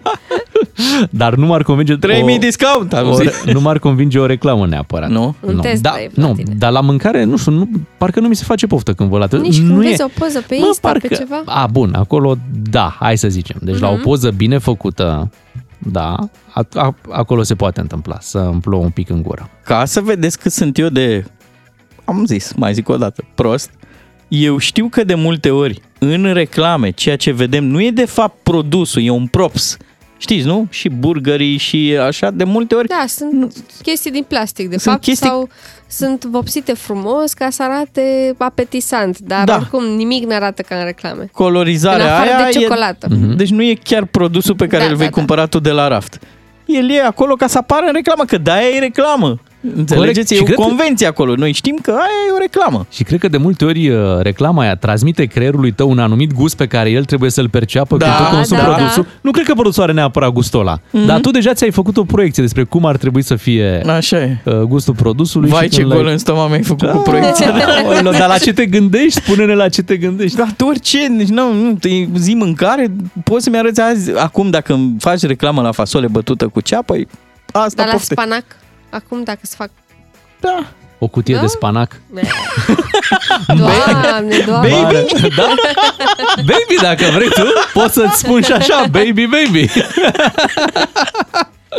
Da, merge și cu o cutie da, de spanac. Bea, nu ne-ai, nu ne-ai dat de la tine multe detalii, tu fiind cea care are toate argumentele Da. să aibă pofte în perioada Așa asta. e. Vedeți că am aflat de curând că aceste pofte de gravidă, da, există, dar că nu se întâmplă nimic dacă nu le uh, urmezi. Adică Hm. dacă ai poftă de ciocolată, Uh, nu se întâmplă nimic dacă în ziua respectivă nu mănânci ciocolată, copilul va fi în siguranță, tu vei fi în siguranță, nu pierzi sarcină, nu se întâmplă nimic.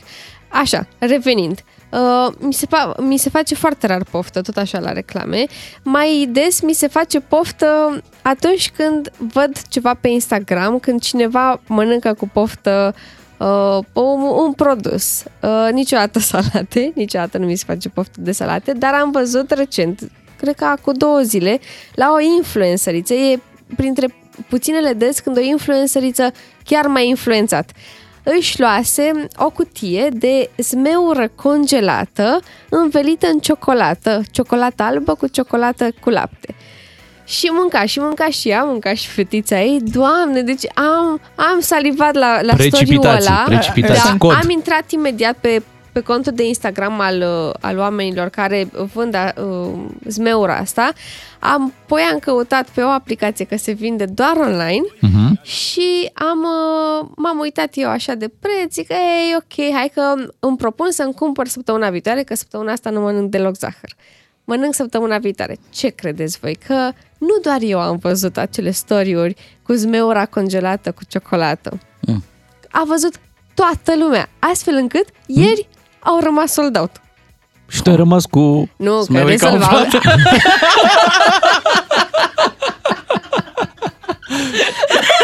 Ai apucat să comanzi? Nu, am zis că săptămâna viitoare în comandă. Ai și știu că mai fac ei stocuri.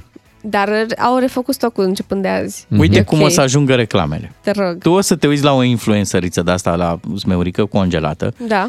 și exact când închizi reclama, în casă la tine o să apară două femei de alea de pe Valea Oltului cu smeurica, smeurica, avem da, dar smeurica. nu e același lucru. A, Aia e smeura proaspătă, aia mai bună. Arăta incredibil. Lasă-mă cu zmeură proaspătă stată în soare. Nu îmi place așa. Să știi că de multe ori aud uh, ideea asta. Sunt persoane care folosesc anumite produse și le folosesc de ani de zile, Mhm. știu de unde să le comande, sunt stocuri, e tot ok. Vine un moment când vine o influențăriță da. și recomandă produsul. Da. Cineva de succes. Păi și în momentul ăla nu-l mai găsești. Păi, dar tu îl foloseai de ani de zile, nu era nicio problemă, nu erau Și probleme de dintr-o stoc. dată- Dintr-o dată nu, nu mai avem, nu mai avem, nu mai avem. Și încerci să găsești. Produsul ăsta Cine e, l-a recomandat e, oare? e nou și Mhm. tipa pur și simplu l-a găsit pe, pe o aplicație de comandat mâncare. Nu era nici măcar reclamă plătită. Ea stătea, se uita la televizor cu fetița ei. Aha. Era un story absolut normal pe care îl facem fiecare seară. Crezi tu că nu era plătit? Foarte sigură, Da? pentru că oamenii ăia m-au uitat pe Instagramul lor imediat ce am văzut uh, postarea la ea, avea vreo 2000 de followers pe, pe Insta și el le-a bubuit Instagram. Și se întreabă, dar ce s-a întâmplat? Uh, Și au un singur produs. Adică atât au, smeură congelată cu ciocolată. Bă. nu e vreun mare brand, mamă, ce a Bine, făcut. abia e o aștept să- afacere locală. Aștept să ne anunț săptămâna viitoare. Da, da, da. Cum a fost? Dacă mai reziști, dacă mai reziști până săptămâna viitoare. 9 și 18 minute ne puteți povesti și voi pe WhatsApp uh, dacă aveți astfel de pofte și cum le faceți față. 0774 601 601. Doi matinali și jumătate la DGFM. Așa sunt ei. Te fac să te bucuri ca atunci când îți iese prăjitura. Ați auzit și la știri despre acest proiect uh, cu permisul de la 17 ani. Practic câștigi un an uh, în plus în care să dai de permis. Ei, încă Pentru un cei an care- de inconștiență. Da. Ei. Eu o să vă las un pic la intervenția asta care urmează. Rămân pe bucătărie, mi-a scris cineva ficat de pui învelit în bacon să încerci. Dar ți-am zis eu de aseară de la ședință. Da. Să încerci, zice, lângă, lângă merge ceapă prăjită, în uleiul în care ai Ah. prăjit ambele ingrediente, să aveți poftă. Mulțumesc pentru participare, a fost o emisiune foarte Bine, frumoasă. te lăsăm, Bogdan. Te lăsăm pentru că schimbăm subiectul și ai spus că nu vrei să vorbim despre ex- examenul pentru permis. Uh, Avem o poveste fabuloasă, nu vine din România, dar rămâne la fel de fabuloasă, e din Corea de Sud uh, povestea și vrem să auzim uh, și de la voi uh, experiențe pe care ați avut la examenul pentru permis, de câte ori ați dat, de faptul căutăm pe ascultătorul care a dat de cele mai multe ori uh, examenul. Și conduce acum. Și conduce, Da, da. ca să semnalăm că e intrat. Știți cum se spune, important e să participi. Așa cred că e valabil și pentru examenul în urma căruia ți permisul de conducere. Vă spuneam că venim cu o poveste, o poveste fabuloasă din Corea de Sud. Avem uh, o șoferiță de acolo, acum are 82 de ani. Așa. Însă și-a luat uh, permisul de conducere la 69 de ani.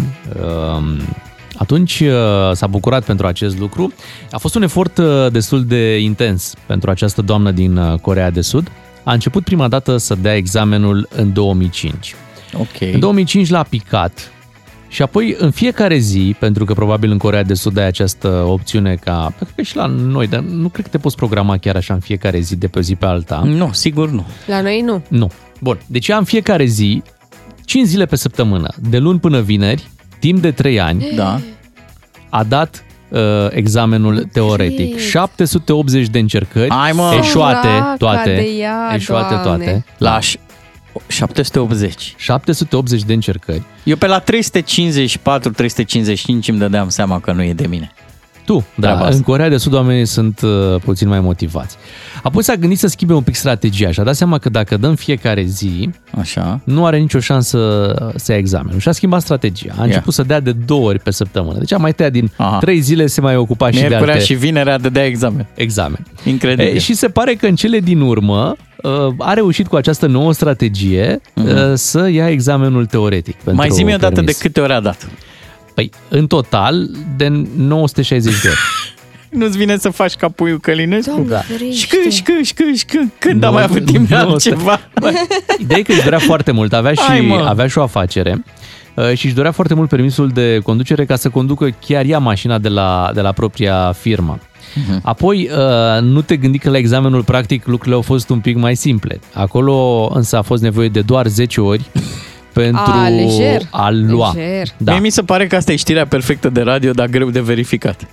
Nu știu, adică Nu e aproape greu că îmi de vine să verificat. cred Ea că nu trăiește, are există. 82 de ani, te poți duce în Corea de Sud uh, să vorbești și să Oricând. afli povestea. Da. Și doamna chiar a devenit uh, o celebritate acolo în zonă, a primit și o mașină, Un joacă cielo. într-o reclamă. O Cielo, nubira, nu era, o nubira. O nubira, astea nu erau din Corea de Sud, Cielo, nubira. Acolo, Ba da, ba da, de U. De U, exact, a primit foarte, un ticu a primit. Ea a plătit până acum, adică până în momentul în care și-a luat permisul, nu până acum, vreo 12.500 de dolari pe examene. Deci Doamne atât au ferește. costat-o examenele, peste, Săraca. da, peste 12.000 de, de a dolari. investit în ea, în viitorul ei. Putea să-și ia om, să-și ia șofer. Banii în mișcare se numește. Bogdan Miu ce-a În făcut ea. staționare au fost. Oh. Nu, nu, nu, e neverosimil, adică e clar că la un moment dat n- nu ți-ai pune întrebarea dacă ai picat de câteva ori, bă, poate nu e pentru mine? Nu, pentru că, De ce? Cum e aia, ai, uh, ai greșit, ai picat, continuă. Ridică-te, da. da. ridică-te, mergi mai departe. Încearcă. Da, ai reușit, continuu, ai greșit, continuu, ai Deci, picat, continuu. Doamna asta avea tabiet, îți dai seama. Deci se trezea, se spăla pe dinți, pe ochi, dădea examen, mânca. Da. Cred că nici nu se mai uita dacă a luat sau nu știa că n-a luat. Era destul de clar. La un moment dat i-au zis să ia, bă, oprește-te că nu... Ok, ai luat. Da, și la nu un- cred, mai vreau să dau. După ce a luat permisul de conducere, um, a și primit o mașină cadou. Mhm. Pentru că o firmă s-a gândit să-i facă acest cadou, a zis dacă tot are această poveste incredibilă, s-au lipit și ei de povestea doamnei și au dat o mașină Mhm.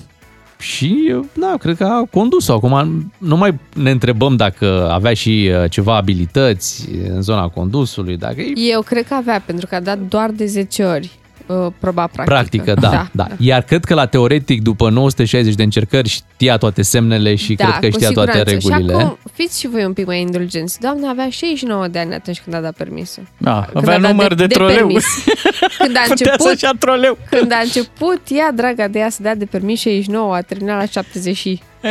Așa e. Mama e. Să ne întoarcem la popor. Da, hai să vorbim, suntem convinși că nu o să găsim pe cineva care să fi dat de 960 de ore, adică am văzut în România când oamenii se plictiseau și nu reușeau, da. se duceau la Pitești pe vremuri și Corect. acolo era o Și, fabricuță practic, și de cumpărau, permise. uh, Da, și permisul. te duceai la fabricuță, plasai o comandă mm-hmm. și primeai direct uh, permisul. Nu mai stăteai că masat în Corea de Sud de Așa e. atâtea ore. Între timp uh, a fost desfințată, a dat faliment uh, fabrica de permise Oh, de la oh. Pitești. S-a mai făcut una Ne-au nu știu, distrus prin, uh, ăștia industriile. da, s-a mai făcut una parcă prin Suceava sau nu mai știu pe unde, la un moment dat Mhm. funcționa și ea, la fel au, uh, au închis-o. Hai să Și deschidem... acum mai sunt doar pro- micii producători locali și Da, nu mai sunt de în permis. fabrică. Așa, e mici producători local de, de permis, unde oamenii care nu reușesc se gândesc ei că ar fi mai bine, noi nu recomandăm pentru că Nu, se nu. poate lăsa cu uh, chestii Accident. foarte nasoale, cu accident, dar și dacă te prind, cum au prins pe cei care aveau uh, permise luate așa, Ani de pușcărie grei. da, se întâmplă lucruri. Hai să vorbim cu ascultătorii să vedem de câte ori au încercat ei Ok. să-și obțină permisul. Și deschidem cu următorul mesaj. Da. Da. E foarte bun de să-l deschidere. ascultăm. De trei ori am dat de permis, de fiecare dată am fost la sală fără să învăț, am crezut că sunt bazat, că sunt logice și ușoare Nu întrebările.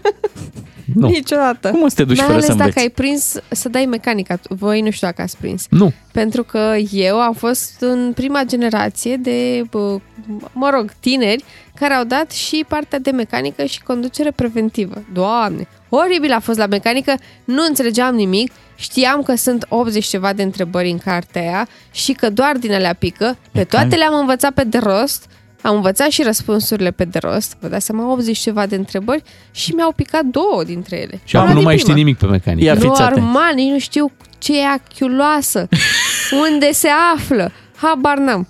Am Atât un am amic. reținut. Am un amic, Dorel. E chiar numele lui și îl și reprezint. a făcut școala de șoferi 4 ani. A luat permisul și da, conduce ca un adevărat Dorel. După ce a pus benzină de 50 de lei, a făcut 100 de kilometri, a sunat un prieten că nu înțelege ce s-a întâmplat. Unde e benzina? Vai, sărac. 031 să-l salutăm pe Călin din Brașov. Bună dimineața! Neața! Neața, Călin. Neața, radioul puțin mai încet te rugăm. O secundă. Ok. Așa. Eu vreau să vă spun că am dat de patru ori traseul, de-abia patru ori l-am luat, l-am dat la Brăila și acum fără nicio problemă sunt șofer de Uber. Adică se poate. Dacă Bravo. vrei, Bravo. se poate. Dar la proba teoretică n-ai avut probleme. Acolo ai luat din prima. Din... Ba da, ba da, au fost probleme și acolo. Dar să vă zic și cu proba teoretică. Prima dată când am ajuns, am picat-o, proba teoretică. A doua oară când m-am dus, mi-a expirat uh, cardierul. A treia oară când m-am dus, am picat-o. Și a patra oară trebuia să... Parcă am luat-o atunci. Parcă asta e bun. Stai puțin, dar traseul nu-l făceai decât dacă îl luai uh, la teoretic. Da. Păi da, am picat de două ori la teoretic, Da. dar m-am întors de patru ori. A, ok. Bravo. Sau de Da. trei ori. Da, da, da. Și într-un final Așa. fericit, Apoi am dat traseul de, de două ori, l-am picat și am mai făcut școala încă o dată. dar zine un Pentru pic. că ți expirase școala. Da, mi expirat, după un an expiră. Dar la, la traseu ce, ce n-ai știut sau ce n-a, ce n-a mers cum trebuie? Deci la traseu prima dată, deci prima dată și prima dată atunci am ieșit din parcare și nu m-am asigurat.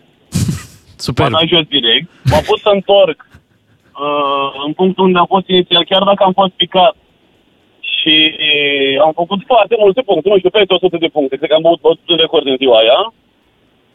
A doua oară, la o biserică, am, am crezut că este în giratoriu și n-am dat prioritate. și a treia oară am schimbat banda, greșit. Asta Ah, se da. întâmplă. Pățăști. Da, a patra oară a fost cu noroc. Bravo. Da, dar ți-a, Păi- ți- ți-a făcut polițistul și scheme de-alea, intră pe aici, n-aveai voie sau... Nu, sincer nu. Sincer, Ia, nu. ia-o Am din fost greșeala ordine. mea. Nu? Știi? Știi pe asta? Cum? Că dacă zice polițistul, așa era legenda. Zice, ia-o pe aici și tu zici, e interzis, domnul polițist. Ia-o din Am ordine. auzit, am auzit povestea. Din Ce ordine, domnul aha. a fost, Și tu trebuia să zici că nu există acest ordin și să nu... Da. Mulțumim, Călin, pentru povestea ta. Felicitări că ai uh, reușit. Mhm. Um, Zice așa cineva, un prieten pentru a avea curaj la examenul practic a luat o bere la bord. Vai, vai, Și a vai. luat. și a luat. Nu cred, luat. așa ceva, n-ai voie. Una bună împreună. Păi da, chiar, uite, polițistul când te urcă... Da, nu nu-ți te spune. testează. Testează. Ar trebui și alcool test și drag și test. drag test acum, da. Costel din Focșani, bună dimineața! Neața, Costel. Bună dimineața. Neața. Am, avut, și- am și eu un prieten care a dat de 13 ori Oh, oh, oh. sala. 13 ori sala pentru ca să iei examenul. Și mai am un, un, un prieten Dorel, cum a zis uh, colegul meu. Da. Așa? A mers cu o Dacie de nou nouță, a cumpărat o mașină, 70.000 de kilometri, nu s-a uitat la ulei. A mers până s-a blocat motorul. Oh, doamne, doamne. 70.000 de kilometri. N-a făcut nicio intervenție, nimic, nu s-a Da. umblat Nimic, acolo, n-a nimic, deschis nimic. capota, A mers până nu... s-a blocat motorul. Mhm. Excelent. De unică folosință, cum s-a A spune. dat-o peste cap. Dar cel cu 13 ori, uh, după aia a luat traseul din prima, după ce a trecut de sală? Uh, și, uh, conducea foarte bine, Mhm. dar nu avea... Nu-i plăcea, da, cartea. Nu plăcea, da. Nu-i plăceau semnele. Mulțumim, Costel, pentru telefon 031 400 2929. Încercăm să găsim în dimineața asta românul care a dat de cele mai multe ori examenul pentru permis, pornind de la această poveste din Corea de Sud, pe care o considerăm reală până la proba contrarie. Că, Sigur e reală. O femeie care a dat de 960 de ori examenul până să-și ia permisul. Dar voi nu mi-ați zis de câte ori ați dat voi. Păi eu am dat de două ori. De două ori sala? Da, de două ori sala. Ok, și după De aia ai două luat ori din sala. prima traseu. Da, pentru că așa am vrut eu să dau de două ori. Nu? Mm, da, Ca să, să nu, mă, sedimentezi cunoștințele. Prima oară am picat, nu știu, un punct sau două sub barem Ah, și, ok, ha, da, da, și da. a doua oară a fost cu noroc și uh, la traseu a fost așa, eu am intrat ultimul pe traseu, deci ne băgau în mașină, era full Mhm. mașina, da? Și i-a luat pe rând, pam, pam, pam, și a venit și rândul meu ultimul, polițistul deja nu mai avea nicio speranță că în mașina aia va mai lua cineva. Și am încercat să mă concentrez știind că am luat sala și gândind dacă pic traseu, iar să te mai duci acolo. Ah, trebuie să Da. mă concentrez să iau. Acum, acum e momentul. Am La zis, noi ăsta trebuie e să momentul. iei ca să scapi de birocrație. Exact. Acum e momentul. Și m-am concentrat acolo. Mi-a zis, el intră pe aici. Nu, nu, nu. Uitați că nu putem, că e interzis. Ok, și la final zice, hai, gata, ție ți-l dau. Oh, Trebuie să mă tare, dezamăgiți ce ceilalți din tare! mașină, dezamăgiți, păi da, ha. E la radio. Da, hai să vorbim cu Gheorghe din Oradea. Bună dimineața! Neața, Gheorghe. Neața. Bună dimineața. Uh, eu l-am luat din prima, dar povestea până să le iau din prima a fost uh, destul de încălcită. Pe- În primă fază cu sala, eu am învățat două zile pentru sală. O zi am citit legislația de două ore, a doua zi, fain frumos, am făcut câteva chestionare, m-am dus la sală. Acolo erau tot felul de indivizi care, ai, eu am făcut pe DRCPIV nu știu pe unde, eu nu știu pe ce site, 25, 26, eu făceam 22, 23, eu... Ah, bun. Am reușit sala din prima, dar la traseu. Acolo a fost uh, situația amuzantă, să zicem așa. Am prins un uh, stimabil om al care a fost foarte înțelegător. Prima fază am zis, hai să nu merg, nu merg eu prea tare, să dau prioritate, fain frumos, să ajungem într-un uh, sens, sau era o intersecție, cred, uh, în care eu aveam prioritate. Hai frumos, îl, uh, îl las pe unul, îl las pe celălalt, pe al treilea, și stimabilul zice, păi da, dar noi avem prioritate. Mă întorc către dânsul și zic, da, dar stimabile, noi nu ne grăbim, zic. Bine! Atunci aveți să spune pe puncte. Dar nu ne grăbim. Excelent. Unde ne grăbim? Nu tot acolo ajungem. Nu tot acolo ajungem. La ce ne grăbim? A fost genială, genială replica ta. Superb.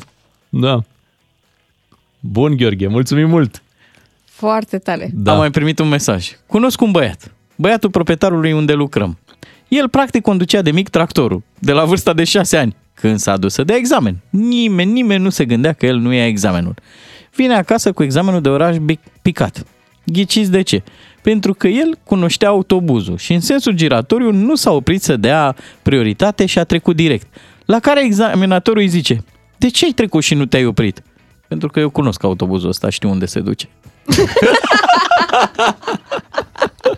Vă mulțumim pentru mesaje. Sunt multe, deci WhatsApp-ul plin de Uite, mesaje, sunt continuăm multe dacă vrei, povești. dacă vrei, continuăm mâine Continuăm dimineața. mâine dimineață la Da. 6.50. De acolo pornim, da? De, De la, unde lăsăm din acum, intersecție. punem semn de carte, știm unde merge autobuzul, mâine dimineață ne întoarcem și reluăm fix din acest uh, punct o zi bună vă dorim. Uh, Suntem Beatrice, Claru și Miu, rămâneți cu DGFM. Diminețile tale se înmulțesc cu 3. Cu Beatrice, Miu și Ciuclaru la DGFM. Ca să știi!